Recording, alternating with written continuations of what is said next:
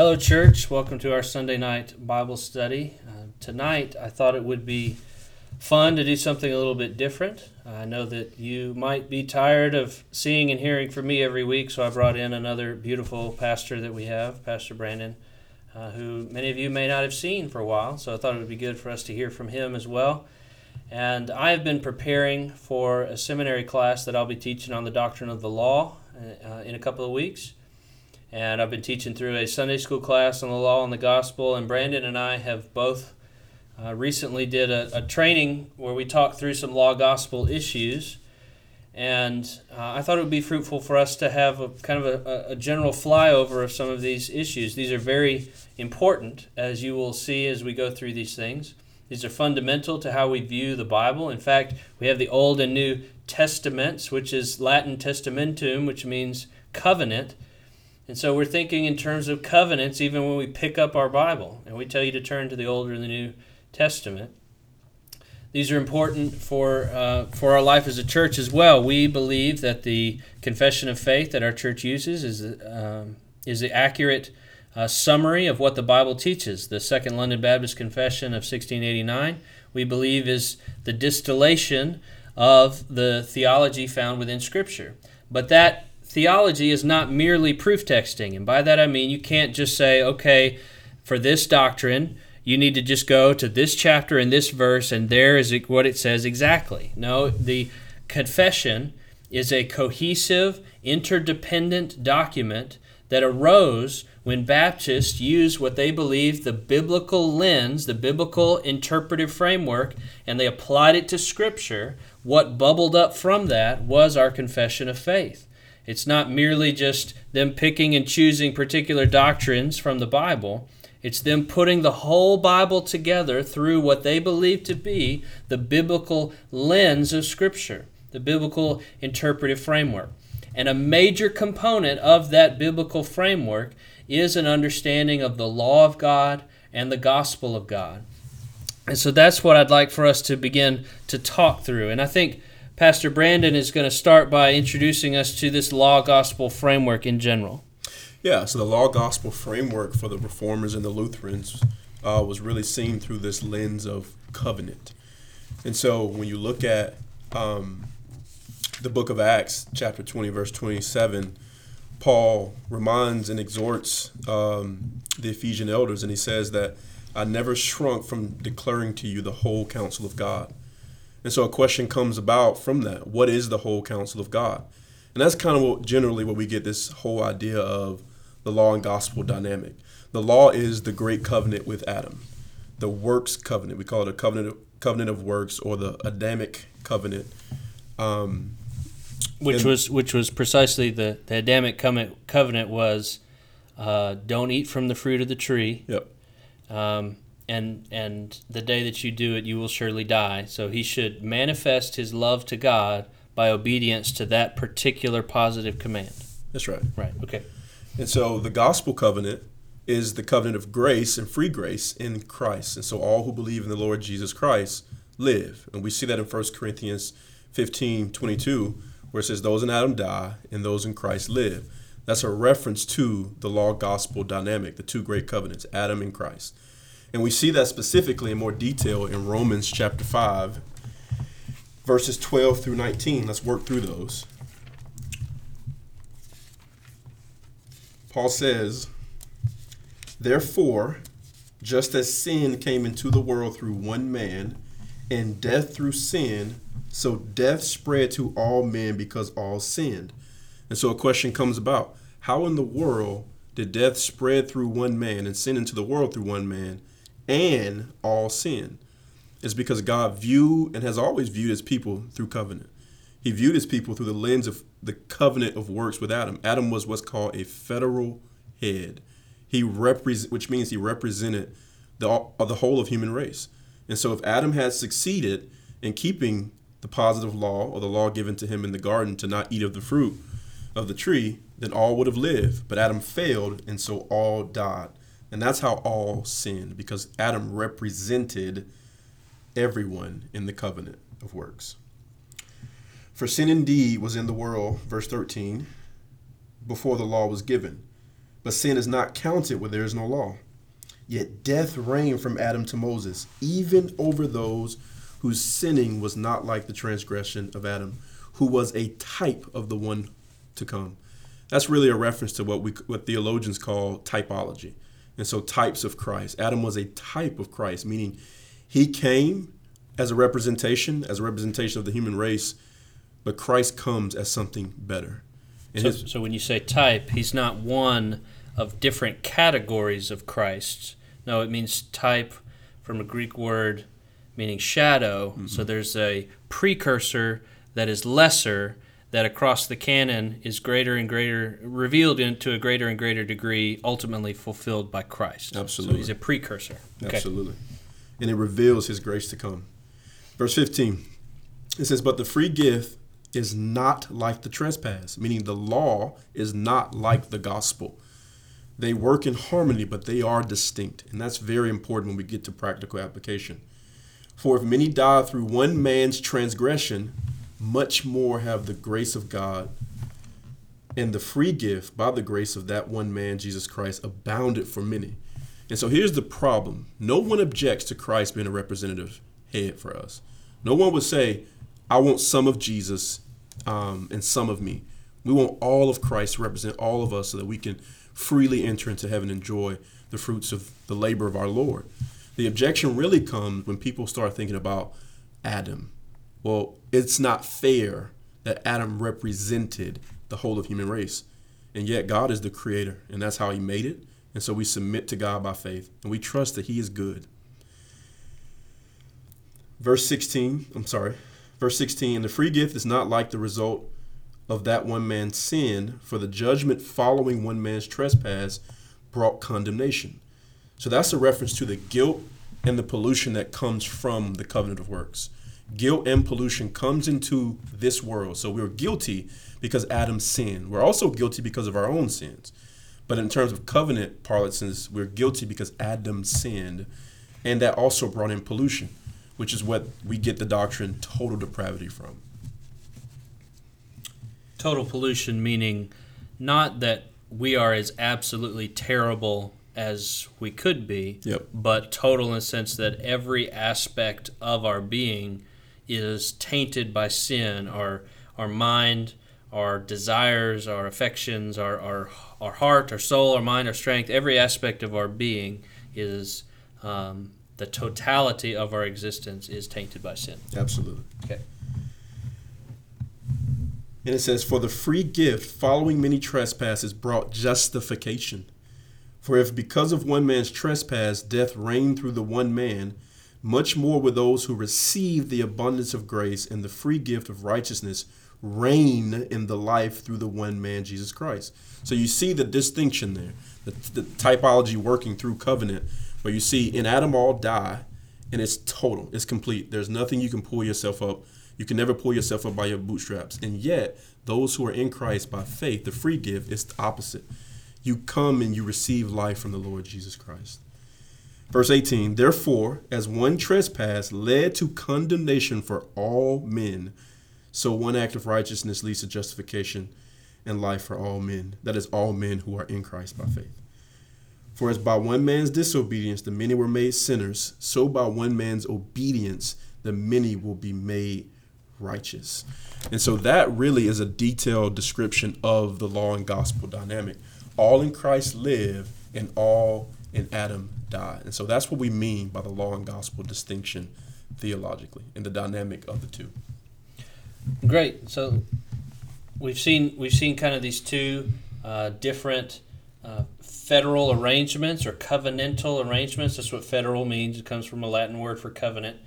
Uh, and so we have you're either you're born in Adam, and then one day, um, through the Spirit's work and by repenting of your sins and coming to faith in Jesus Christ, you can be brought under Him as your federal head. But there's no other alternative. There's no third federal head. You're either in Adam or you're in Christ, which shows us again this dynamic, this contrast between law and gospel. So Brandon's done a good job introducing the two categories. I want to get a little deeper into what the Bible teaches about uh, the law of God. And it's important for us to understand when we hear law, we can be tempted to think of something that is mean and constrictive and oppressive and terrible, something we don't don't like at all, uh, which is really not how Scripture uh, sees the law in its totality. Uh, we, we, we hear the psalmist even saying, "Oh, how I love your law." That that does not sound like somebody that's constricted, constrained uh, in a negative, terrible way. So in Matthew 22, verses 34 uh, through 40, we hear Jesus asked a question. The Sadducees come and say, What's the greatest commandment in the law? And he said to him, You shall love the Lord your God with all your heart, mind, soul, and strength. And this is the greatest commandment. And the second is like it you shall love your neighbor as yourself.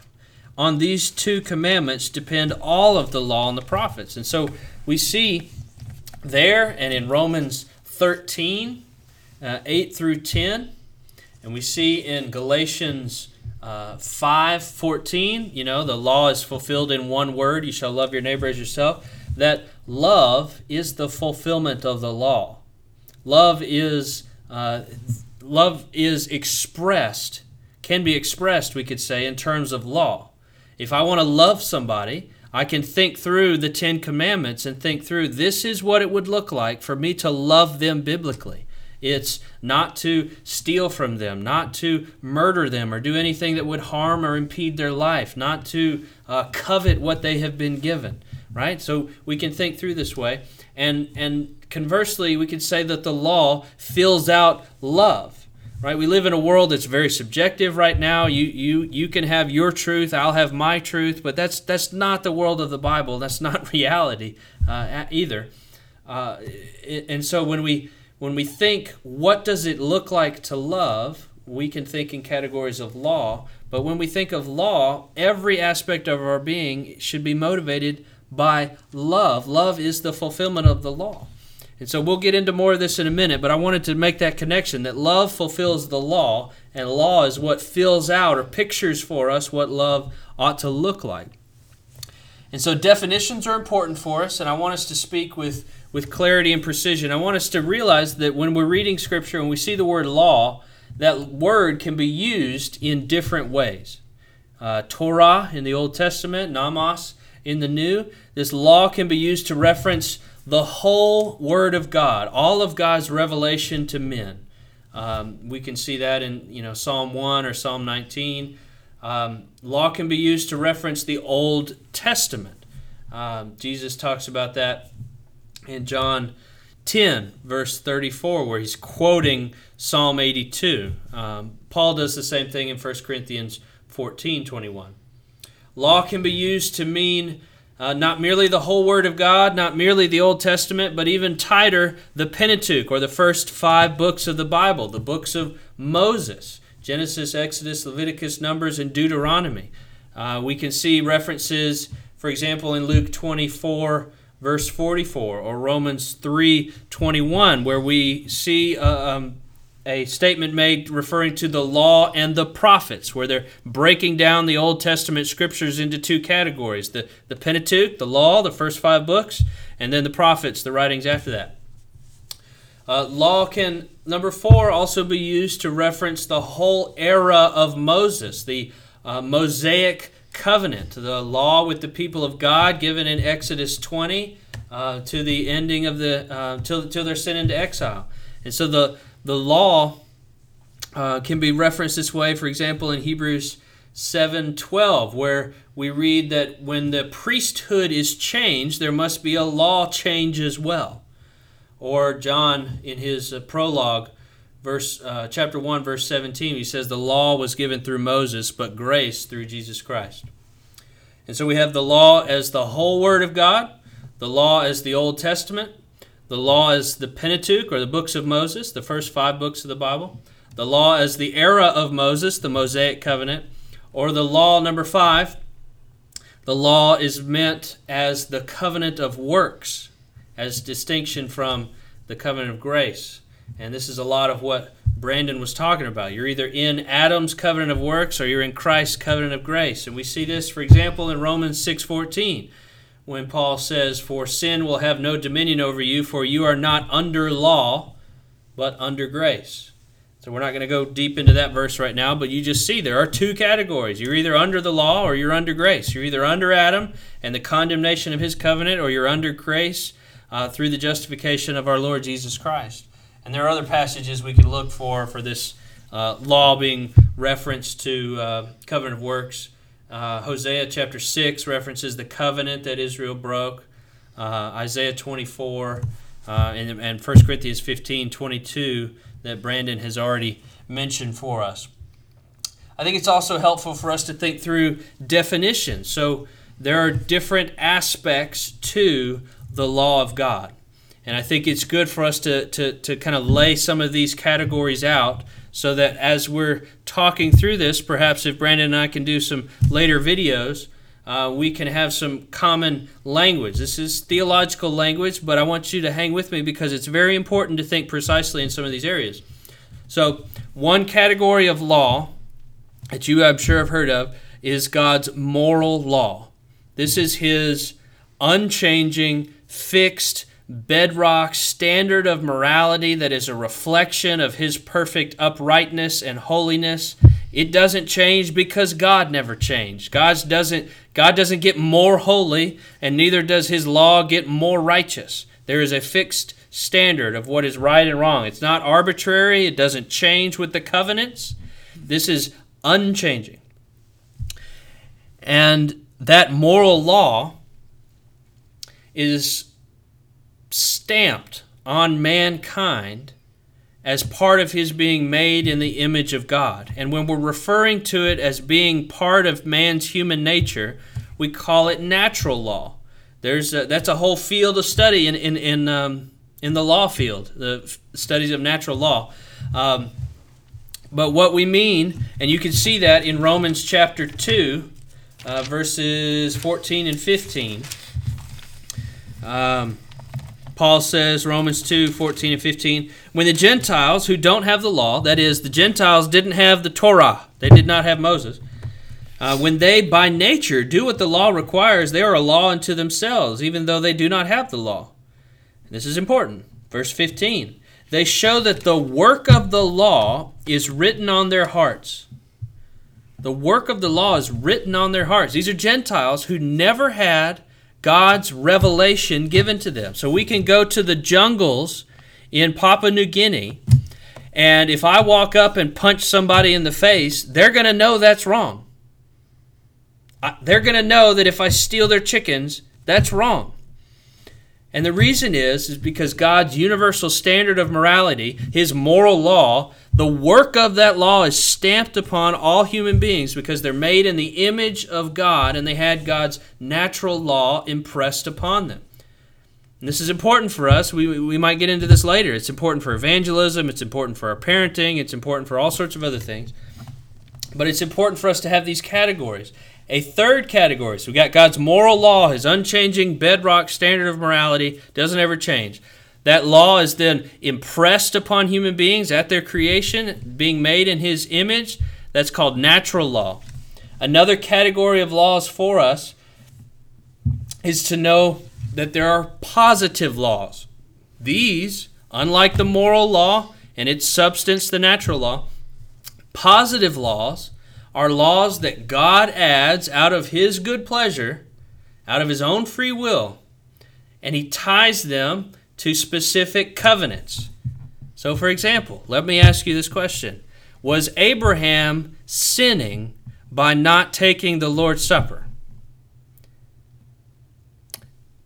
The way that you answer that reveals how you think about positive laws. The answer is no, he was not sinning because the Lord's Supper is a positive law added to the new covenant era, our era, as something we are called to do out of an expression of love and obedience to God's moral law, we are called in this covenant to express our obedience to that law in the, obeying this positive law of Lord's Supper and baptism, among others. Uh, Lord's Day worship, Sunday worship is another one. Positive laws. These laws are changing. They can be the, the dietary food laws in the Old Covenant that we're no longer bound by. The uh, judicial laws in the Old Covenant about, you know, all sorts of things. You pick up sticks on the Sabbath, you should go take them out and be stoned. We don't live under that anymore. Praise God. Right? Those are positive laws that are done away with with the old covenant, and that helps us distinguish. And we see this categorical distinction between the moral law, which is fixed, unchanging, forever the same, and the positive laws, which are built off of the moral law but are distinct. We see that even in Exodus 20 at the giving of the law. We have the Ten Commandments, the Ten Words of God, also called the Decalogue. Those Ten Commandments were written by the finger of God on a mountain that was full of lightning and thunder. If anybody touched the mountain, they were going to die. They were given all sorts of um, special treatment. They were written on tablets of stone, unlike the rest of them. They were put in the Ark of the Covenant, unlike the rest of the laws, the civil laws and the ceremonial laws. They were treated in very different ways. That's because the fixed, unchanging moral law of God is, um, is perpetual. It does not change forever. The moral law will be exactly the same because God is not going to change and get any more holy. His reflection is not going to change. And so, just like the Jews were under the moral law of God, we too are under the moral law of God. But we are no longer under the ceremonial and the judicial laws of God. We can eat bacon and shellfish. We can wear different cuts of clothing sewn together. Uh, we have liberty not being under those ceremonial laws. We don't have to go through the washings and the and the slaughtering of, of animals and shedding of blood and all those things. Um, we are free in Christ. Um, but we also have positive laws that we're to obey. You know, Sunday worship and um, the new new covenant ordinances of Lord's Supper and baptism and things like that. So those are helpful categories for us: the moral law, the natural law, and the positive law. So Brandon and I have been talking for about 22 minutes now.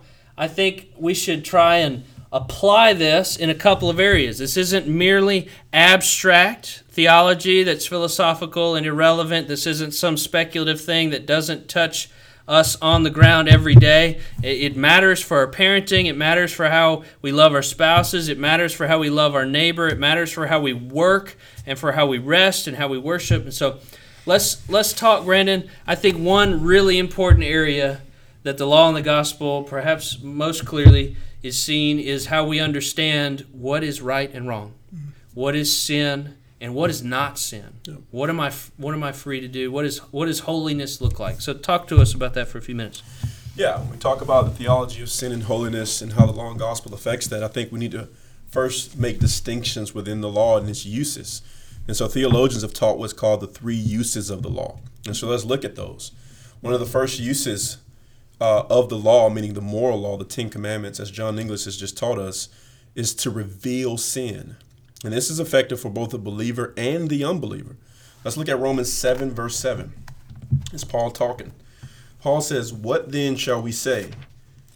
That the law is sin? By no means. Yet, if it had not been for the law, I would not I would have not known sin. For I would not have known what it is to covet if the law had not said, You shall not covet. And we know Paul is speaking here of the moral law because he, he references the 10th uh, commandment in the Decalogue of the 10 words. And so the law reveals sin. The law shows us what sin is. We don't have to guess about sin. We know what it is because God's, as John Inglis just taught us, fixed, immutable standard of righteousness, morality, and holiness. Another use of the law, the second use of the laws was called is, is, is, is to restrain sin. And so this is where the law actually holds back us from being as evil as we really could be kind of like what we talked about earlier when John Inglis made the distinction of we're, we're not as bad as we could be. Well, the law assists with that. Let's look at 1 Timothy um, 1, verses 8 through 10.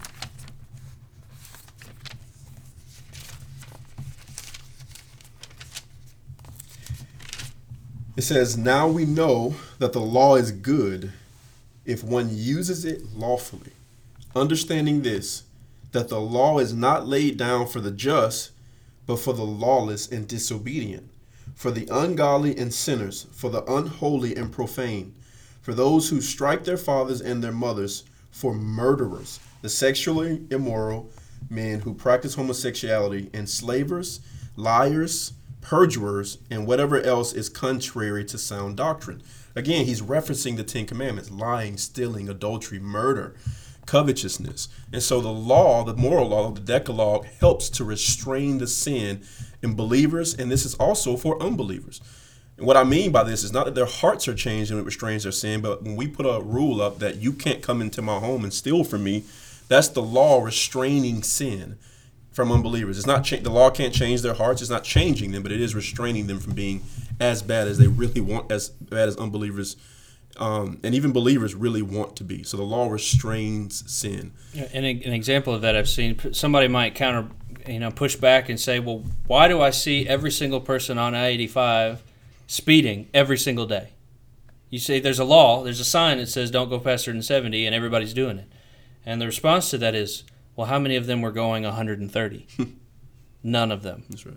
Right? It doesn't restrain it absolutely. That's right. But it does restrain. That's right. And so that's that's how we can respond to that. And the third use of the law is unique. It's exclusive only to believers. It's a rule of life.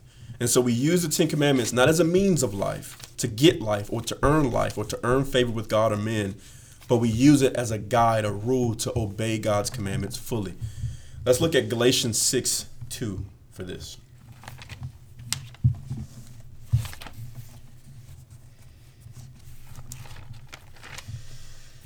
Paul says in Galatians 6 2, bear one another's burdens and so fulfill the law of Christ. And so, what did Christ do? Jesus came and he kept the Ten Commandments in our place. He never lied, he never stole, he never cheated, he never committed adultery, he was always faithful, he never coveted, he never murdered or hated his brother without cause. He never broke the Sabbath, he fulfilled it, he kept the Sabbath. He never dishonored his God, he kept the first table and the second table of the law. He never had another God before his Father he never failed to worship his Father fully in our place. And so Jesus kept both tables of the Ten Commandments. In 1 John 5, uh, verses 1 through 3, I believe, uh, teach us that we are to walk as Christ walked. And so Christ walked by keeping the moral law, but he did it to keep it in our place as a means of life. And so now that we have life, we have a new relationship with the law. We no longer are in the covenant with Adam if we are in Christ by faith. And so the law no longer becomes a means of life, but a rule, because life has already been accomplished through the gospel, through the free gift of grace. But now we need to learn how to live to avoid what is called antinomianism, which simply means lawlessness. And so we don't want to live as those who don't have a rule to obey because we've been regenerated. We have the gifts and the fruits and the blessings of the covenant of grace. And so we have a rule to obey, and that's the Ten Commandments. And so we don't guess about sin. We use the law rightly, and we also use what's called the spirituality of the law. And so the law covenant requires obedience both internal, I'm sorry, both in our internal disposition, which are our thoughts and our motives, and our external appearances, our words and our actions. And so we don't guess on sin when we're talking about holiness and the theology of sin. We don't guess on sin because God has given us tools for extracting the sinfulness of sin. Let's look at Hebrews 4, verse 12. Thinking about this category of the spirituality of the law. Let's see what it says. As the word of God is living and active, sharper than any two edged sword, piercing to the division of soul and spirit and of joints and marrow, discerning the thoughts and intentions of the heart. So you see that? Do you see how the law cuts deeper than us guessing about what sin may be or what the sin on our hearts may be? But the law itself cuts deeper than any guess that we can contrive or come up with. The law itself crushes us. And why is that? It's because the law as a covenant comes to us believing that we have the ability to keep it. So the law is good, the Bible says. The problem is we are not before Christ. And so the law comes believing you must keep this for life. And when we fail, it crushes us. And we fail and we, we fall deeper and deeper into sin. But the gospel comes with first with pure promise, and it comes promising help. The gospel come, comes believing that we are weak and frail and unable to keep God's perfect righteousness, perfect righteous standard for life. And so it comes promising life. And then it makes us new through what we call regeneration, and it gives us a rule to obey through the rule of the, the rule of uh, life and keeping the law. And then it allows us to keep the law not perfectly, but faithfully. And that's through the work of the Holy Spirit within these two great covenants. That's really helpful. So, when I think about what you're saying with the spirituality of the law, the law is not merely, and this is exactly what Jesus said on the Sermon on the Mount, the law is not merely don't commit adultery. Mm. The law is if you've ever had a fleeting, passing moment of lustful, of a lustful thought, mm. you are condemned by the law. And as James says, if we break one, we break all of them. Yep. And so it ramps up. It really it doesn't change the standard of the law. Mm. It opens our eyes to what was there all along. In fact, the fact that the 10th commandment is you shall not covet, which is an internal action. Mm. That's not it's not a physical thing that we do. We do that in our hearts. That teaches us that the whole of the 10 commandments the whole time has been spiritual in its nature. Mm. Jesus teaches us that it's not merely enough don't to get to fly off to the handle and get mad at somebody. If you've had uh, anger in your heart towards somebody, you are condemned by God's law. So the spirituality of the law shows us the depth of our sinfulness in every way, but it also gloriously shows us how much our great lawkeeper how virtuous he was. Amen. Christ fulfilled he had full human humanity just like we do. He had the um, human capacities that, that we do. He had the abilities that we do. And so for him to fulfill the law completely in our place means that it wasn't that he merely didn't commit adultery it was that he never once had a lustful thought. In fact, he did everything in his power to positively fulfill the law, working for the good of the marriages around him. Hmm. Right? He, it wasn't just that he didn't physically murder somebody, he was working for the life of everyone around him, um, even up to and including his, his uh, sinful bride. Hmm. And so this, these, these issues are very important to us. They uh, the law, knowing it precisely, is important. It's related to the work of Christ in another way. So, if Christ fulfilled the law and his active obedience to that law is counted towards me, well, the question that I ask people sometimes is what law did Jesus fulfill in our place? Because if you say, well, the law of Moses, and you by that you don't mean another law, but I thought, I'm not in Moses, mm. I'm in Adam. Now, the answer is he fulfilled the moral law, and because he was a Jew, he ex- fulfilled the expressions of that moral law through the Mosaic covenant as well.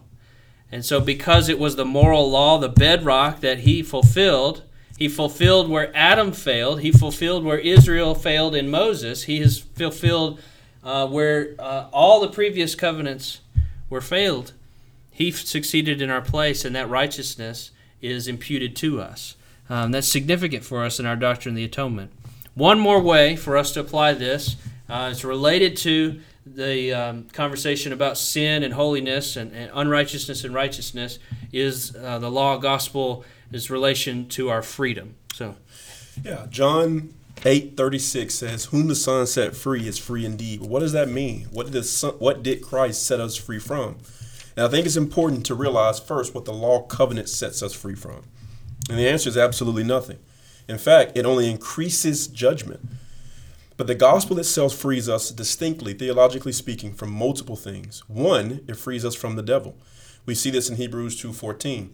The devil has no power over us. The Bible calls him the prince of the power of the air. But he has no power over, over us like he commanded power over Adam and Eve in the garden because Christ is the greater Adam. He's and he's overcome the evil one. The Bible teaches us. A second thing that um, the gospel frees us from is from sin.